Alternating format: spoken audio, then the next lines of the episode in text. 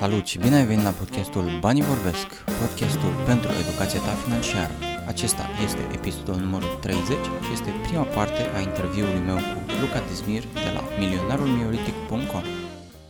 Luca, spune-mi un pic despre tine. Ce educație ai, care este jobul tău și cum am ajuns noi să discutăm? Ca și educație formală, să zic, eu sunt medic stomatolog, și am 20 de ani de istorie, să zic, în spate. Lucrez ca și medic stomatolog, momentan în cabinet, adică momentan de, eu știu să zic așa, cât să fie vreo 18 ani în cabinetul propriu. Și cam asta ar fi, să zic, educația formală, obișnuită, pe care o știe toată lumea de educație financiară, mai bine zis de, eu știu, autoeducație, că din păcate asta e mhm. situația la noi, încă există o problemă mare cu educația financiară la nivel, să zic, instituționalizat sau uh-huh. uh, Asta a început prin 97 când am dat de Robert Kiyosaki. Okay. Atunci s-a tradus, dacă mi amintesc bine, anul 97, 1997 cred că a fost Uh, și nu știu când s-a tradus exact în România, dar am, ideea este că am, tra- am citit traducerea în românește a cărții lui Kiyosaki, Tată bogat, tată sărac și atunci am avut o revelație. Uh, evident, înainte de asta am mai citit chestii de, să zic așa, legate de business, pentru că aveam cabinetul propriu și uh, ca orice eu știu, liber profesionist am vrut să, să învăț despre marketing, despre promovare, despre uh, psihologia consumatorului și așa mai departe, ca să, mă rog, să mă ajute în businessul meu. Dar uh, după ce l-am citit pe Kiyosaki am avut așa un fel de șoc, să zic, în care mi-am dat seama că eu mă credeam foarte tare, așa, sunt liber profesionist, sunt independent, nu depinde un angajator. Uh, pe atunci era o legislație foarte bună și fiscală legată de, de domeniul ăsta și dintr-o dată mi-am dat seama că am probleme majore. în ce sens? Pentru că fiind liber profesionist, e adevărat că câștigam mai bine decât, uh, să zic, eu știu, un angajat chiar un angajat care e într-o... Atunci nu prea mai nu prea erau multinaționale, deci de-abia începea să vină uh, să vină investitori, începeau să vină investitorii străini. Dar în momentul în care intru în concediu sau mă îmbolnăvesc, se oprește uh, sursa mea de venit. Uh-huh. Și până atunci nu conștientizam chestia asta. Și mai era o problemă iarăși majoră, era faptul că eu aveam într-o zi 24 de ore și mai trebuia să și dorm, mai trebuia să uh-huh. am și viața personală, timp de refacere. Și aveam un timp limitat, cu alte cuvinte și uh, câștigul meu era limitat. Până atunci nu... Asta înseamnă lipsă de educație financiară. Nu înțelegi niște aspecte de bază foarte simple când e vorba de bani. Nu le aveam aceste noțiuni pentru că nu, nu m-a învățat nimeni și nu a apăruse încă o, eu știu, nu a apărut cărți de educație financiară în adevăratul sens al cuvântului. Mai citisem înainte despre cum să faci bani și din astea, dar nu era educație financiară propriu-zisă, pentru că aici iar și o chestie care ar fi pe, pe ideea asta am putea să, să avem o discuție întreagă. Ce înseamnă de fapt educație financiară? Pentru că mulți cred că fac educație financiară, dar nu fac asta. Ok, revenind, și atunci am început să citesc Daravid, așa, deci nu, tot ce am prins în mână în domeniul ăsta, bineînțeles că nu prea am avut tradus nimic în românește, am început să citesc în engleză, spre norocul meu știam bine limba și încet, încet lucrurile au început să se adune și, mă rog, ulterior am început să, să fac și cursuri, pentru că am făcut uh, cursuri de investiții la bursă cu Ior Cristian Manetti, un, uh, un investitor italian care a venit în România și a ținut vreo 2 ani niște cursuri aici. Și așa, încet, încet am intrat în, în domeniul ăsta și am început să investesc din 2001 în imobiliare împreună cu soția din 2003. Am început cu bursa, mă rog, atunci a venit Iorg Manetti, Iorg Cristian Manetti, Iorg, cum îi ziceam noi, și a ținut cursurile alea după un an de zile de cursuri, de-abia atunci am avut, să zic, cu ghilimele de rigoare, curajul să intru pe bursă, pe live, până atunci intram, pe vremea aia se zicea, nu virtual trading, se zicea paper trading, deci erau alte, okay. alte, alte vremuri, mă rog. Uh-huh. Și așa, încet, încet, uh, s-a adunat experiența și Da, sună ca o, ca o poveste destul de complexă. Vreau să începem uh, un pic mai, mai dinainte și vreau să-ți citesc uh, un citat pe care sunt sigur că o să-l recunoști și apoi să, să-mi spui un pic despre momentul ăla din viața ta. Citatul da. este următorul. Uh, a fost o perioadă în viața mea când am muncit din greu.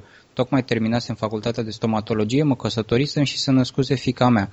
Soția era acasă cu fata, iar eu lucram de dimineață până seara. De luni până joi eram detașat la un cabinet într-o comună la 50 de kilometri de casă. Vină și sâmbătă lucram angajat toată ziua la două cabinete private. Duminica, în singura zi liberă pe care o aveam, eram atât de obosit încât dormeam 8 ore în timpul zilei. Da, da, Uh, e o realitate chestia asta uh-huh. și mhm. să zic pe fondul ăsta a apărut cartea uh-huh. lui Kiyosaki. De am zis că am, a fost un șoc pentru mine pentru că, mă rog, ca să fac lucrurile și, ca lumea să înțeleagă și mai bine, înainte de a, de a citi cartea lui Kiyosaki, la un moment dat mi-am dat seama că eu nu mai am viață personală și nu mai am viață de familie. Uh-huh. Și am zis ceva nu e ok.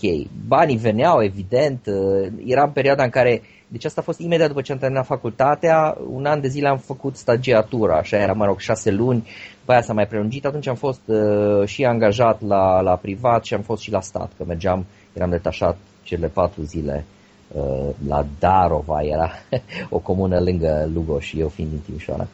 Și mi-am dat seama că banii nu sunt totul în viață.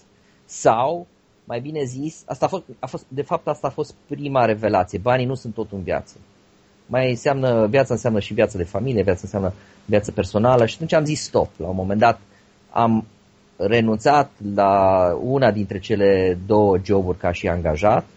Am reținut evident jobul la cabinetul care mergea cel mai bine, mă rog, era mai bine plasat și erau mai multe clientele acolo.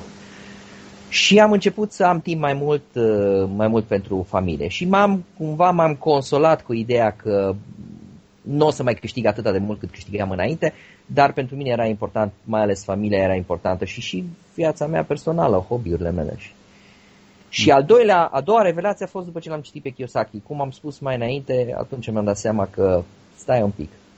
N-am cum să câștig mai mult decât uh, e timpul meu disponibil pentru a câștiga, da? Uh-huh, și există uh-huh. alte modalități de care nu știam până atunci. Auzisem eu ceva de investiții și, mă rog, Există alte modalități ca să faci bani cu efort mult mai mic. Da? Și asta erau investițiile. Și atunci, după ce am citit cartea, mi-am dat seama că în prima instanță trebuie să strâng niște capital ca să pot să fac investiții. Asta era o, una din, unul dintre aspecte și în al doilea rând că trebuie să învăț despre chestia asta. Adică nu poți să te apuci de ceva dacă nu înveți. Da? De exemplu, eu totdeauna când mă întreabă cineva, ok, vreau să mă apuc de investiții, în ce să investesc? Și am zis, asta e răspunsul meu standard, pentru că eu primesc ca să zic așa, multe e mail și multe chestii se tot repetă și atunci mi-am format așa un fel de, uh, un fel de răspuns standard și le zic oamenilor, ok, tu mergi uh, cu mașina, deci conduci, da, majoritatea are carnet dintre oamenii, să zic, obișnuiți. Zic eu, ți-a dat cineva voie să conduci mașina, automobilul, fără să înveți cum să conduci și fără să dai un examen? Păi nu. Păi uite, vezi așa și cu, cu investițiile. Trebuie prima dată să înveți cum să faci investiții. Spre norocul tău nu cere nimeni niciun fel de examen, cu toate că poate ar trebui să se facă și uh-huh. chestia asta. Uh-huh. Dar uh, asta e foarte important. Prima dată trebuie să înveți. Da? Deci nu ai cum să te apuci de ceva, mai ales că uh, e, analogia e foarte bună, ca să mergi cu mașina e riscant. Dacă nu știi ce să faci, poți să-ți pierzi viața, dar să faci un accident și să mori. Cu investițiile e exact la fel, poți să-ți pierzi toți banii sau chiar mai mult. Uh-huh. Și atunci, sigur că e foarte important prima dată să înveți. Deci nu te apuca de investiții până nu, până nu înveți despre ce e vorba. Și asta înseamnă cum și cu învățatul, ca să poți să ții carnetul, trebuie prima dată să înveți niște noțiuni teoretice și după aia să faci practică înainte să-ți dea drumul pe stradă, cum se zice. Uh-huh. Așa și cu, cu investițiile. Prima dată încearcă să înveți niște baze teoretice, măcar bazele teoretice.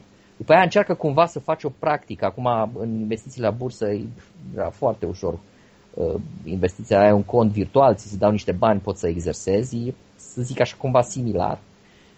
Și de-abia după aia îți pui banii tăi la, la bătaie. Deci cam asta ar fi. Uh-huh. Cartea lui Kiyosaki cred că a fost pentru multe persoane în început, uh, cred că a fost și printre primele cărți citite de mine în, în, în zona asta. Un concept poate pe esențial este să faci banii să lucreze pentru tine care la prima vedere sau la prima audiție sună, nu știu, metaforic sau uh, de neutilizat, dar practic exact asta este vorba. Da? Avem un număr limitat de ore într-o zi, într-un an, într-o viață și trebuie cumva să, să depășim acest context în care suntem plătiți exact pentru timpul, pe, că ne vindem timpul.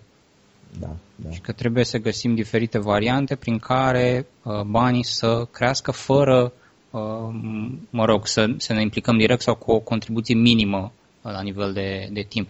Um, revenind la, uh, să zicem, punctul central, central, cum am auzit eu de tine, uh, milionarul mioritic, blogul tău are o denumire foarte românească. Spune-mi da. un pic despre cum, care, care e ideea din spatele blogului, cum a apărut, de, de ce ți-ai hotărât să împărtășești din uh, informațiile pe care le-ai adunat. Da. Uh, vreau un pic să punctez ce ai spus tu înainte, pentru că uh-huh. mi se mhm. pare important. Okay. Uh, eu, părerea mea personală e că nu atât toată lumea zice de, de cartea lui, lui Kiyosaki, Tată Bogat, Tată Sărac. E foarte bună ca să schimbe, să zic, uh, modul în care privești uh, realitatea financiară. Dar mai important decât uh, această carte e Cadranul Banilor. Mie mi se pare cea mai bună carte sau cea mai contribuția lui cea mai importantă, da? în care ne spune despre angajați, liber profesioniști, patroni și investitori și îi pune pe un cadran, în partea stângă cadranul, în partea dreapta cadranul. Acolo e de fapt esența. Dacă înțelegi cadranul banilor, înțelegi cum funcționează obținerea banilor, adică cum, cum poți să faci bani. Acolo e ideea de bază și chestia asta ar trebui învățată în școală. Deci asta e punctul meu de vedere, e foarte important și asta fac eu în, uh, în cursul meu gratuit de mentorat financiar. În primul rând învăț pe adolescenți și pe tineri uh, chestia asta. Și acum să trecem înapoi uh, la milionarul Mioriti. Cum, îți, cum ți-am spus, imediat după ce am început să lucrez, am început să citesc cărți de marketing și de promovare și așa mai departe și mi-am exersat pentru jobul meu de, de stomatolog, de medic stomatolog, medic dentist, cum se zice acum înainte, zicea stomatolog. Și mi-a plăcut marketingul și uh, am început să exersez cu, cu chestii de genul ăsta, cu sloganuri și așa mai departe și cu acest background în spate m-am gândit la, la o, o denumire de blog ca să-l fac uh, atractiv. Și atunci sigur că trebuie să existe niște cârlige, ca așa se numește. Uh-huh. Primul cârlig e, e milionar, da? Toată lumea, sau mă rog, e așa un fel de o chestie comună, că toată lumea vrea să devină milionar, Mă depinde în ce valută și așa mai departe, că milionar în lei nu e nimic uh, extraordinar față de milionar uh, în, uh, în, eu știu, în euro sau în dolari, dar nici acum nu mai a fi milionar în dolari în America, nu în România, nu mai reprezintă o chestie extraordinară, pentru că dolarul s-a devalorizat foarte mult. Uh-huh. Și atunci milionarul ăsta, deci din cele două cuvinte, milionar, era o chestie de, să zic așa, de agățat, da, un cărlic. Iar mioritic e o chestie cumva legată de, dacă i-ar și spus milionarul român, suna comun. Mioritic e mai interesant, mai și în același timp e peiorativ și multă lume nu înțelege chestia asta. Adică e o chestie de autoironie dacă stai să te gândești. Da? Okay. Că se vorbește despre spiritul românesc și mioritic, dar așa, la nivel depreciativ. Deci nu uh-huh. Ca o chestie pozitivă. Nu e o chestie de care să ne mândrim. Da, nu e o chestie care să ne mândrim. Și atunci cam asta a fost ideea de un fel de suavă autoironie legată de uh, făcutul banilor în România și așa mai departe. Și așa a apărut milionarul mioritic. Uh, pur și simplu atunci când am început uh, să scriu blogul trebuie să, să punctăm momentul în timp. Era 2007 și făceam investiții uh, la Forex de 4 ani deja de, de zile și mergea extrem de bine. Deci extrem de bine, eu știu cum să, ca să definesc, eu știu, pe an câștiguri aproape de 100% și la nivel de 4 zerouri, ca să, să dăm așa un ordin de mărime, da? capital de investit. Și cumva m-am gândit cine sunt eu? Hai să vedem cine sunt eu, că nu sunt tip așa, un tip așa deosebit. Sunt un, un medic stomatolog, ok, plin de medici stomatologi în România. Nu am o facultate de economie, da? deci nu am studii de specialitate. Uh-huh. Am făcut și eu un curs, a venit un individ din, uh, din Italia, am făcut și eu un curs și m-am apucat să fac investiții. Înainte de asta, am făcut investiții uh, imobiliare și mi-a mers iarăși foarte bine până în 2007, să nu uităm că eu am început în 2001 investițiile imobiliare și mi-a mers excepțional. Am prins un trend ascendent al pieței, iarăși s-au făcut bani atunci, deci pur și simplu nu trebuia decât să bagi bani într-un... Bine, a, te uitai să vezi cam care e, care e zona. La început am făcut dezvoltarea imobiliară, după aia am văzut, stai un pic, că piața crește foarte repede, am făcut numai speculație imobiliară. Deci a mers extraordinar. Și după, să zic așa, aveam deja șase ani de, de experiență în domeniul imobiliarilor și uh, trei ani și ceva în domeniul investițiilor la bursă și am zis, băi, stai un pic că eu sunt un tip absolut obișnuit. În sensul că nu am, cum ziceam, niciun fel de educație din domeniul economic și totuși am reușit să, să văd niște trenduri, să uh, câștig niște bani. Mergea foarte bine atunci, sigur, a venit 2008, am luat-o uh, rău în freză, cum zice român, așa cu uh-huh. o expresie academică. Uh, și uh, am zis, am simțit așa pur și simplu, am zis, mai dacă eu am reușit să fac chestia asta, sunt sigur că și alți oameni vor, ar putea să facă. Pur și simplu, hai să, să încep să scriu pe blog, atunci chiar să scriu pe blog era ceva foarte nou, să zic, uh-huh. era ceva foarte de la început, în 2007, și aveam și în spate eu știu, experiența mea literară, pentru că eu am scris science fiction în uh, adolescență și în tinerețe, deci nu aveam nicio problemă cu scrisul în, în sine și așa a demarat proiectul ăsta, să zic. La început ca o chestie așa de hobby, de...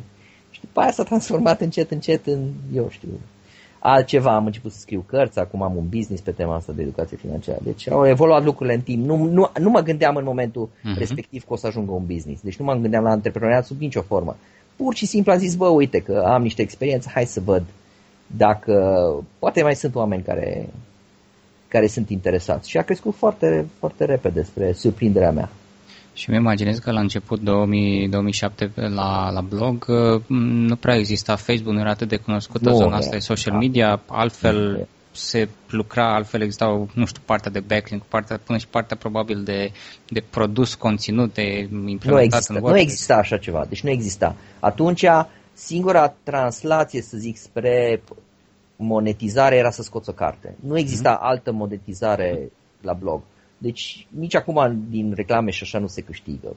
E pur și simplu, e un exercițiu de imagine extrem de bun, deci îți face un branding foarte mm-hmm. bun. Mhm. Norocul meu a fost că fiind începutul blogului, apăream natural și normal în, în, în topuri, pentru că nu era multă lume care scria pe blog odată și uh-huh. nu era niciun fel de concurență în domeniu. Da. Da. Deci 3-4 ani de zile tot, mai, tot scanam cu Google netul românesc să văd dacă mai începe cineva să scrie și nimeni nu mai scria. Deci tot, mult timp n-am avut niciun fel de concurență, ceea ce nu e bine, pentru că omul trebuie să compare. Trebuie să facă o comparație și trebuie să existe mai multe niveluri de discurs. Uh-huh. Adică pe diferit cum e acum, deci de la popularizare până la, eu știu, eu am ajuns să merg spre, spre direcția asta de investiții cu Manichem și așa și să zic mi-am făcut brandul în, în direcția asta. Eusebiu Burca și e pe finanțe personale mai mult. Eu sunt mai mult, să zic, pe investiții.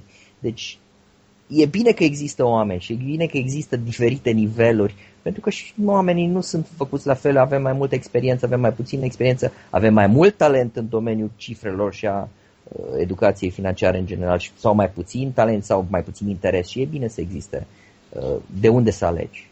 Ai vorbit mai devreme de uh, ideea de a investi în imobiliare. Nu este ceva costisitor? Nu știu, poate și ascultătorii, și mă număr și eu printre ei în contextul ăsta, consideră că a investi în imobiliare înseamnă doar a cumpăra apartamente și a le da în chirie sau a le, a le vinde? Înseamnă, înseamnă și altceva? E mai complex da, domeniul ăsta? Întrebarea e foarte bună și uh, ce trebuie să înțeleagă lumea este că, nu știu, pentru mine imobiliarele rămân și bursa, mai bine zis Forex-ul, că cu asta e, să zic, a doua mea mare iubire, dar răm, ă, rămân investițiile de suflet și cele mai, mi se par cele mai ok ă, investiții. Uh, nu vreau să intru în detaliu acum să spun de ce, pentru că sunt multe de discutat, dar ce pot să spun este că inclusiv acum, cu atât mai mult în 2007, unde prețurile, mai, în 2001, unde prețurile erau mult mai mici decât acum, uh-huh. da? și puteai să-ți permiți să, să începi, uh, dar și acum încă se pot face investiții imobiliare și lucrurile sunt foarte simple. Uh, un, o să vă povestesc despre două, o să-ți povestesc, mă rog, o să povestesc ascultătorilor despre două tipuri de investiții care le-am făcut atunci și se pot face și acum cu bani mai puțini. Am deținut un teren care era fânețe, într-un sat de la 15 km de Timișoara, 15, da, 15-17 km, care l-am avut în portofoliu, cred că în perioada aia de creștere uh, economică, mă rog, a prețurilor imobiliare, am avut în portofoliu, cred că un an jumate. În timpul ăsta am avut un cash flow foarte interesant de pe el. Pur și simplu l-am dat, uh, uh, fiind fânețe, am dat cuiva care avea oi sau ce avea să taie fânețea de acolo și primeam brânză în loc de, uh, de bani. Mie mi-a picat foarte bine, eu sunt un mare mâncător de lactate și a fost foarte ok. Pentru că n-am știut altfel cum să monetizez, să am un cash flow de pe proprietatea imobiliară. Și după aia am vândut-o în profit. Deci asta este o zonă. Da? Terenuri care se pot cumpăra și da în arendă. Da? În Timiș, unde sunt uh, unele dintre prețurile cele mai mari din România în domeniul agricol, poți să cumperi un teren agricol între 3500 și 5000 de euro. Ceea ce pentru, să zicem, un corporatist care poate să aibă un salariu de 1500-2000 de euro, cel puțin aici în Timiș, fără problemă în domeniul IT-ului, poate să pună deoparte 1000-1500 de euro, zic eu, pe lună, dacă mai are și soția un salariu și așa mai departe, și poate să cumpere într-un an, într-un an de zile, în doi ani de zile, câteva hectare de teren și să le dea în arendă. Da?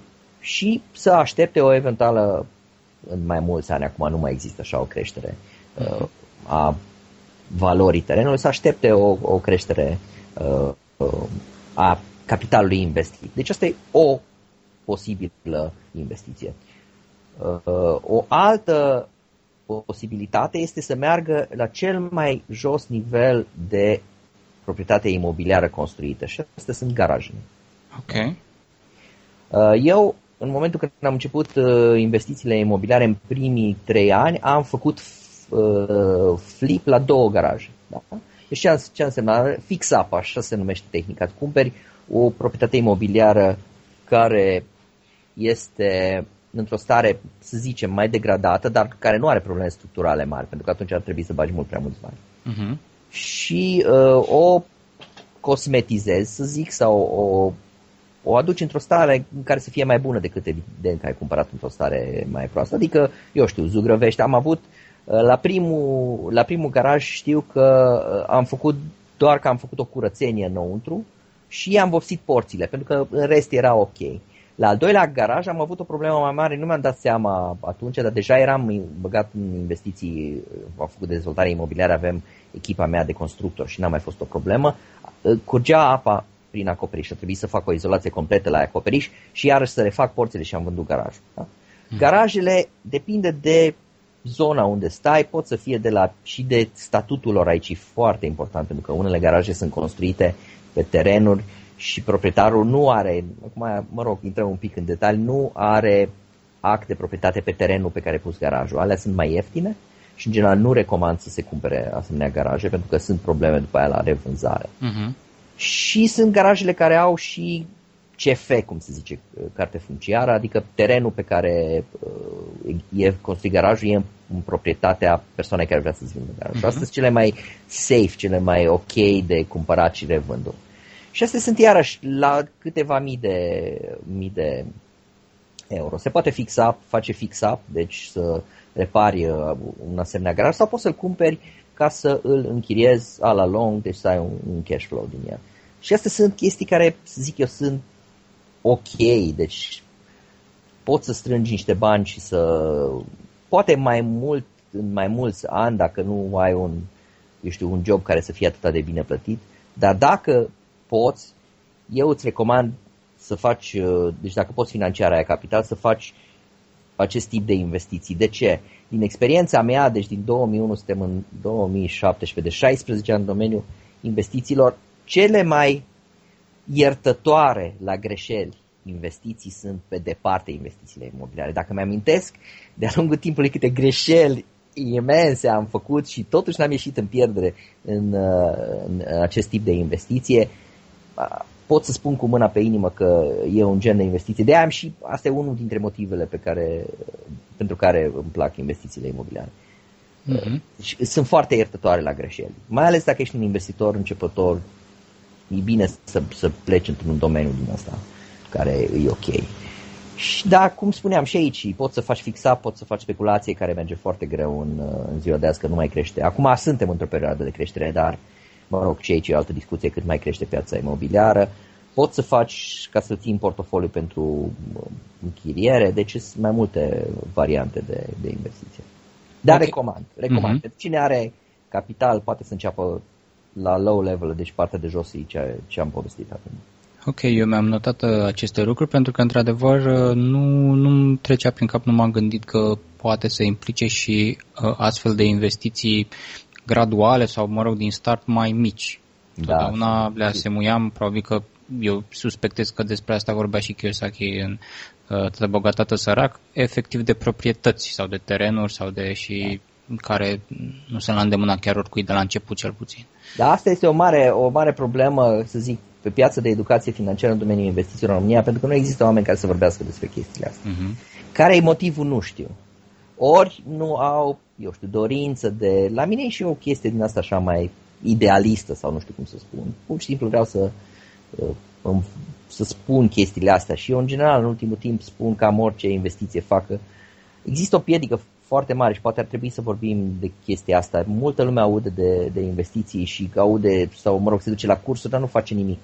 Dar nu începe propriu zis să facă investiții. Uh-huh. Și de aia spun la toată lumea, și se poate citi și pe blog și am vorbit în, în, despre genul de investiții. Sigur că dacă vrei mai multe detalii și uh, asta implică mai multă muncă din partea mea, atunci eu știu, am o carte sau un curs pe tema asta, cursul de obicei fac pe teme din astea de investiții sau vii la Manichem și auzi chestii în detaliu și pot să mă întreb și nicio problemă. Dar în general vorbesc despre investițiile mele fără niciun fel de... Deci nu țin secrete. Eu, mie mi se pare o prostie să zici, wow, am găsit acum metoda prin care eu fac bani și nu spun la nimeni mm-hmm. ca nu cumva să, să nu cumva să ce. Că există loc pentru toată lumea să facă bani, deci nu e o problemă.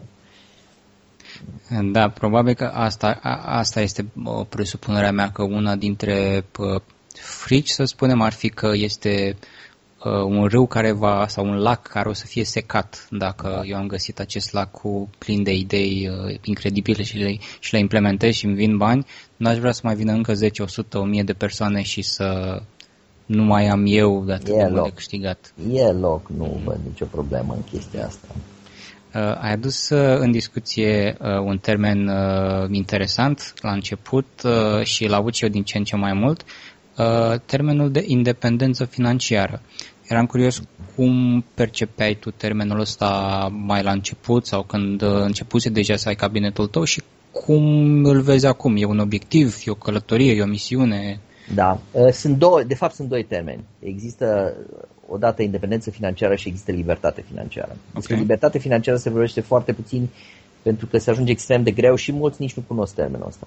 O să vorbim, dacă m-ai întrebat, de independență financiară și are o definiție foarte, foarte simplă. Independență financiară înseamnă că nu mai sunt dependent de câștigurile mele. Uh-huh. Practic de munca mea. Da? De câștigurile prin muncă. Deci dacă ajung la un moment dat să am câștiguri din venituri pasive și eventual putem să vorbim un pic ce înseamnă venit pasiv, da?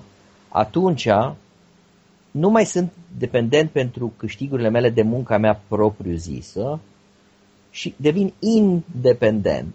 Da? Există niște venituri pasive care mă asigură mie nivelul de trai care îl consider eu, să zic, nu neapărat la minim, dar un nivel de trai decent care mi se pare normal. Da? Acum, poate pentru unii a avea un uh, nivel decent și normal este înseamnă să ai un Maserati și un iaht de 100 de metri lungime. Ok, atunci trebuie să-ți găsești pentru tine acele surse de venit care să îți uh, asigure genul ăsta de nivel de trai.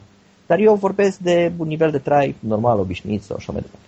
Deci asta înseamnă de fapt independența financiară, nu înseamnă altceva și trebuie să înțelegem chestia asta. Mhm. Independent financiar nu înseamnă să am un job bun. Independent financiar cum e, nu înseamnă să am o firmă și eu să lucrez pe brânci în firma aia. Da? Cum e stilul ăsta mioritic, că uh, conform, e și o zicală foarte interesantă într-o firmă, eu fac totul, eu șutez și eu dau cu capul, uh-huh, da? Uh-huh. Eu centrez și eu dau cu capul, da? Deci uh, genul ăla de CEO sau mai bine zis manager care le face pe toate de la măturatul străzii până la din fața uh, sediului de firmă până la, eu știu, completează tu acolo. Deci vrea să controleze tot și să facă tot. Uh, independența financiară asta înseamnă să pot să am niște surse de venit care să depind de la minim de mine și care să-mi asigure nivelul de trai. Asta e uh, independența financiară. Și acum cum se face chestia asta? Pur și simplu mă gând spre surse de venit pasiv și asta e o, uh, una dintre obsesiile mele, ca să zic așa. Uh-huh. Ca să înțelegi cel mai bine, cea mai simplă metodă de venit pasiv este pensia de la stat. Da? Ai ajuns la 65 de ani, ai cotizat uh, minim 30 de ani sau 35 de ani cât se cotizează, nu mai știu exact cât e acum varianta, că e tot schimbă legile astea de la un an la altul. Și uh, îți dă, ți se dă o pensie. Da? Și cu asta ți se asigură un nivel de trai, că îi conform cu ce vrei tu sau nu, e o altă discuție. Dar asta înseamnă un venit pasiv. Un alt venit pasiv este venitul din chirii. Ok. Da? Un alt pasiv, venit pasiv este venitul din uh, arendat. Da? Ai un teren și primești arentă. Din uh, dividendele pe care le ai din anumite, uh, eu știu, uh, acțiuni cumpărate la bursă, da, listate la bursă. Din dobânzi. Sunt venituri care nu necesită o participare extrem de mare uh, din partea ta. Dar venit pasiv poate să fie și o firmă în care tu nu ești prezent tot timpul ca să, să conduci firma. Da? Uh-huh. Și acum întrebarea este ce înseamnă venit pasiv din punct de vedere al timpului alocat. Și există o diferență, o definiție pe care, pe care am luat-o eu, să zic așa, ca și standard, ca să mă pot ghida. Și zice așa, o sursă de venit pasiv este o sursă care necesită maximum o oră pe zi în timpul căreia îi dai atenție. Da? Deci îi acorzi atenție acelei surse de venit maxim o oră pe zi. Dacă e peste o oră pe zi, înseamnă că nu mai e sursă de venit pasiv. Dar acum trebuie să subliniat, asta înseamnă maxim. Da? De exemplu, eu investesc cu roboți de trading, agenți experți la, la Forex și mie mi-ia maxim 30 de secunde pe zi ca să mă uit la, la roboți pentru acest tip de investiții. Încă o dată spun, 30 de secunde. Cât uh-huh. să mhm. deschid uh, uh, ecranul să văd ce a mai făcut robotul în ziua de azi și să văd dacă are o problemă sau nu. Și 98% din cazuri nu are niciun fel de problemă, închid, văd ce a făcut, închid și văd la mai departe de treabă. Da? Încă o dată zic, 30 de secunde. Nu o oră, 30 uh-huh. de mhm. secunde. Uh-huh. Deci asta e... înseamnă surse de venit pasiv și cum spuneam, asta e obsesia mea să construiesc surse de venit pasiv, practic să-mi construiesc pensia mea. Da? Unul dintre cursurile pe care uh, l-am făcut se numește Senecto, exact despre asta e chestia, e vorba. Da? Cum să-ți asiguri tu o pensie și să nu te lași la mâna statului ca să-ți dea o pensie și să ieși, iei o pensie care după aia să nu te satisfacă. Dar partea interesantă este că eu acum lucrez, încă n-am ajuns în, în situația în care pot să zic, uite, acum nu mai lucrez și pot să plec și să stau, eu știu, în, unde, eu știu, în Creta, uh-huh am suficienți bani ca să stau în Creta și în insula Creta și să nu fac nimic. Dar încă n-am ajuns acolo. Dar încă de acum eu am surse de venit pasiv care mă ajută pe mine pe lângă sursele de venit uh, active. Adică una dintre sursele de venit active, mai, eu mai lucrez două zile pe săptămână în cabinet. Dar am, de exemplu, surse de venit pasiv uh, investițiile la Forex cu uh, agenți experți, am surse de venit pasiv, uh, cursurile și cărțile pe care le-am scris, care se vând continuu. Le-am făcut odată și acum se vând continuu. Uh, am un site pe internet care merge automatizat, deci un, un shop din ăsta online care merge și vinde cărțile și la tot ce este electronice, ca în variantă electronică de la carte, uh, în variantă electronică până la curs, nu fac mai nimic ca la cărțile electronice se, tot se face automat, inclusiv omul plătește, îi vine cartea, la curs trebuie să-i fac numai un cont, îmi ia, eu știu, 3 minute să fac un cont, uh-huh. platforma de învățământ ca să aibă acces la curs.